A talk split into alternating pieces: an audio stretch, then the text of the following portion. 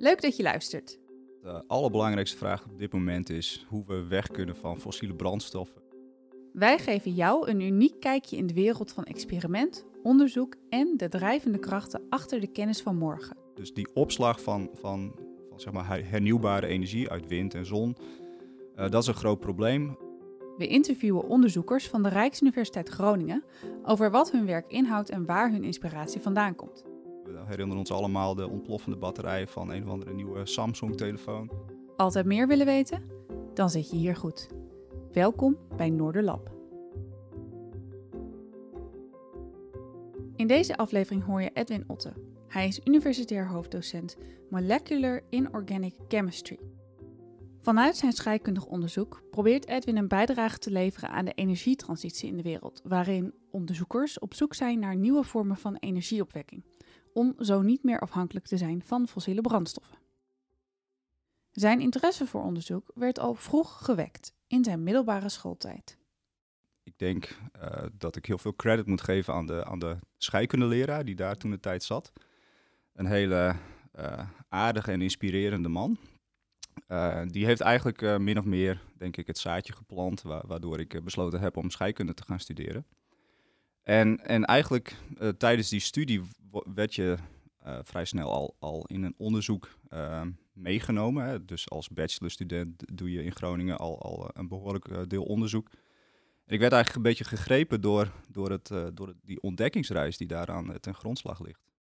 Op een gegeven moment zit er een grens aan, aan wat we weten. En, en dus eigenlijk voorbij die grens kijken, dat is wat mij het meeste drijft eigenlijk. Nou, ik weet nog goed dat ik, dat ik volgens mij in mijn eerste jaar zelfs een, een project deed uh, tijdens een practicum waarbij er gekeken werd naar, uh, naar het maken van, uh, van, van, van, polymeren. Een polymeer, wat was dat ook alweer? Polymeren, dat zijn plastics, dat zijn, dat zijn hele grote moleculen. Oké, okay. en door.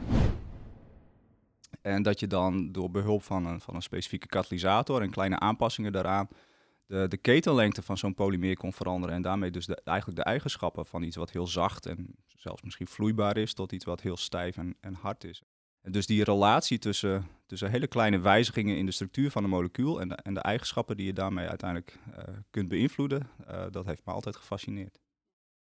Om precies te begrijpen wat Edwin doet, moeten we inzoomen. Even wat dieper duiken in de techniek van de scheikunde. Marleen Kamperman uit aflevering 3 herinnerde ons eraan wat polymeren zijn: hele grote moleculen. Edwin legt dan weer helder uit waar die grote moleculen zelf uit bestaan. Nou, moleculen bestaan uit atomen. Um, en, en, atomen, hè, dat, dat, zijn de elementen in het periodiek systeem: ijzer, koolstof, uh, palladium. En die, die, atomen die bestaan weer uit, uit een kern uh, met een aantal uh, positief geladen deeltjes erin. En daaromheen zit een wolk van elektronen. Um, en die elektronen die zorgen er eigenlijk voor dat die atomen aan elkaar blijven zitten. Uh, dus elektronen zijn, zijn zeg maar de, de lijm om atomen aan elkaar te binden. En, en een collectie van atomen die aan elkaar zitten, dat noem je dan een molecuul. Oké, dat is dan weer even opgefrist. Het maakt het iets makkelijker om zo te begrijpen waar Edwins promotieonderzoek over ging. Ja, eigenlijk is mijn promotieonderzoek doorgegaan op het maken van die, van die plastics, dus, uh, dus polyolefines. Het, maken, het aan elkaar rijgen van kleine moleculen, etheen in dit geval, tot een polymeer dat polyetheen genoemd wordt. Ik heb in mijn PhD met name gewerkt aan, aan katalysatoren die, de, die er eigenlijk voor zorgen dat je kleine bouwsteentjes aan elkaar rijgt tot een lange keten. Ja, en eigenlijk ging mijn promotieproject over een, een katalysator waarvan je zou verwachten dat hij die, lange ketens zou maken. Uh, maar die uiteindelijk bleek om maar dat hij maar drie van die uh, eenheden, etheen, aan elkaar uh, deed. En dan maak je een product wat, wat eigenlijk op een andere manier niet zo goed te maken is. Uh, maar wat wel heel belangrijk in de industrie is.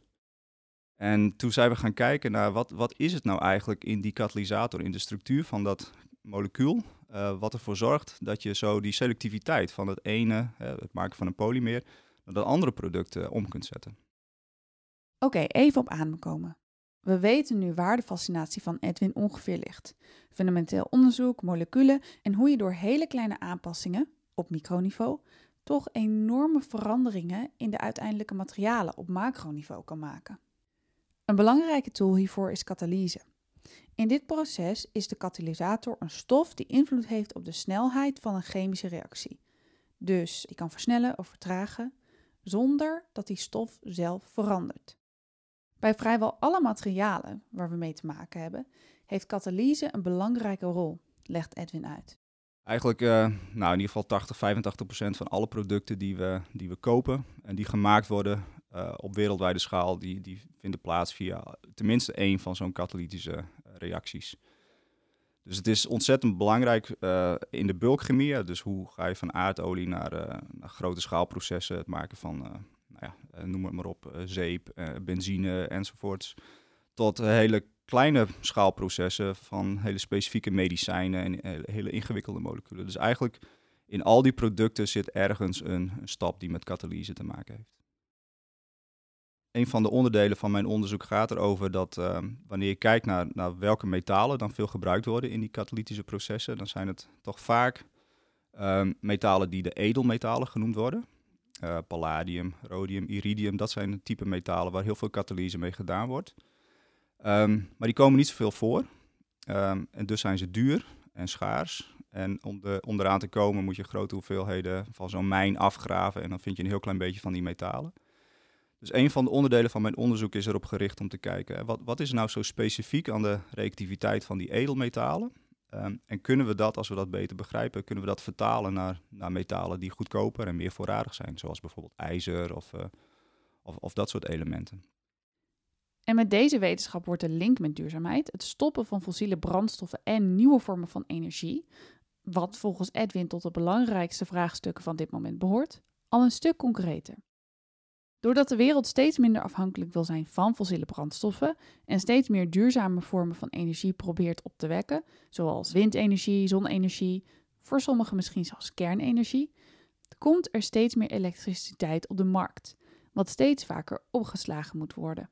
En dan komt het werk van Edwin weer in beeld. De afgelopen twee, drie jaar of zo ben ik begonnen met, met een nieuw project waarbij we kijken hoe je dit soort moleculen kunt gebruiken als, uh, nou ja, als, als bouwsteen ook voor batterijen. En wat je nu heel veel ziet is dat, dat er ontzettend veel uh, lithium-ion batterijen op de markt gebracht worden. En die werken fantastisch. Die hebben grote energiedichtheid en zo. Uh, dus het is, het is niet verwonderlijk dat daar ontzettend veel interesse in is. Maar als je iets voorbij de horizon kijkt, dan, dan denk ik dat veel mensen zich realiseren dat ook lithium niet oneindig voorradig is. Um, dus ook daar is, is schaarste van, van dat element een, groot issue.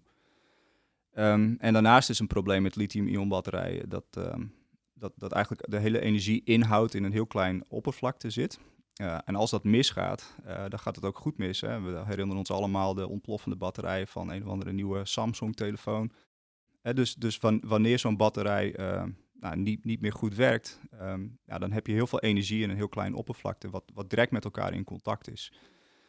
Um, en als je gaat denken over echt grote schaal toepassingen van energie, energieopslag, hè, dus, dus bijvoorbeeld naast een windmolenpark of naast uh, een zonnecollectoren of zo, ja, dan, dan gaat het op zo'n grote schaal dat waarschijnlijk uh, lithiumbatterijen um, en niet voldoende voorradig zullen zijn, maar ook de, de, de veiligheidsaspecten daarvan moeilijk te controleren zullen zijn.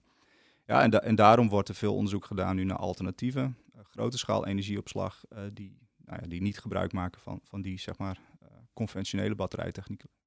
Er moet dus naar alternatieve batterijen worden gezocht, voor onder andere de veiligheid en omdat veel metalen waar nu mee gewerkt wordt schaars zijn. Maar wat moet zo'n alternatieve batterij dan precies kunnen? De toepassing van dit soort dingen gaat, gaat echt over nou ja, enorme hoeveelheden energie die bijvoorbeeld um, bij een windmolenpark gegenereerd worden als het heel hard waait, maar die dan op dat moment niet door het net afgenomen kan, kunnen worden. Um, en, en tegelijkertijd, als het dan een keer niet waait um, en het is s avonds en iedereen zet zijn tv en de wasmachine aan, uh, dan moet je toch ergens energie vandaan krijgen. En dus, dus die opslag van, van, van zeg maar hernieuwbare energie uit wind en zon, uh, dat is een groot probleem, um, omdat je dat niet makkelijk aan en uit kunt zetten. Je kunt niet bepalen van tevoren wanneer de zon schijnt of, of, wanneer de wind waait. En omdat veel van de huidige batterijen gemaakt worden met zeer schaarse metalen, probeert Edwin naar veel betere bouwstenen voor die batterijen te zoeken. Wij kijken nu specifiek naar, naar uh, materialen die bestaan uit, uit elementen die echt veel voorkomen in de natuur. Koolstof, stikstof, zuurstof. Um, en daarmee ontkoppel je eigenlijk het maken van dat soort batterijen van van geopolitieke issues die te maken hebben met waar, waar ligt zo'n mijn, waar die metalen dan gewonnen worden. En we moeten toe, denk ik, naar, naar een systeem waarbij eigenlijk iedereen de beschikking heeft over, over dit soort grondstoffen.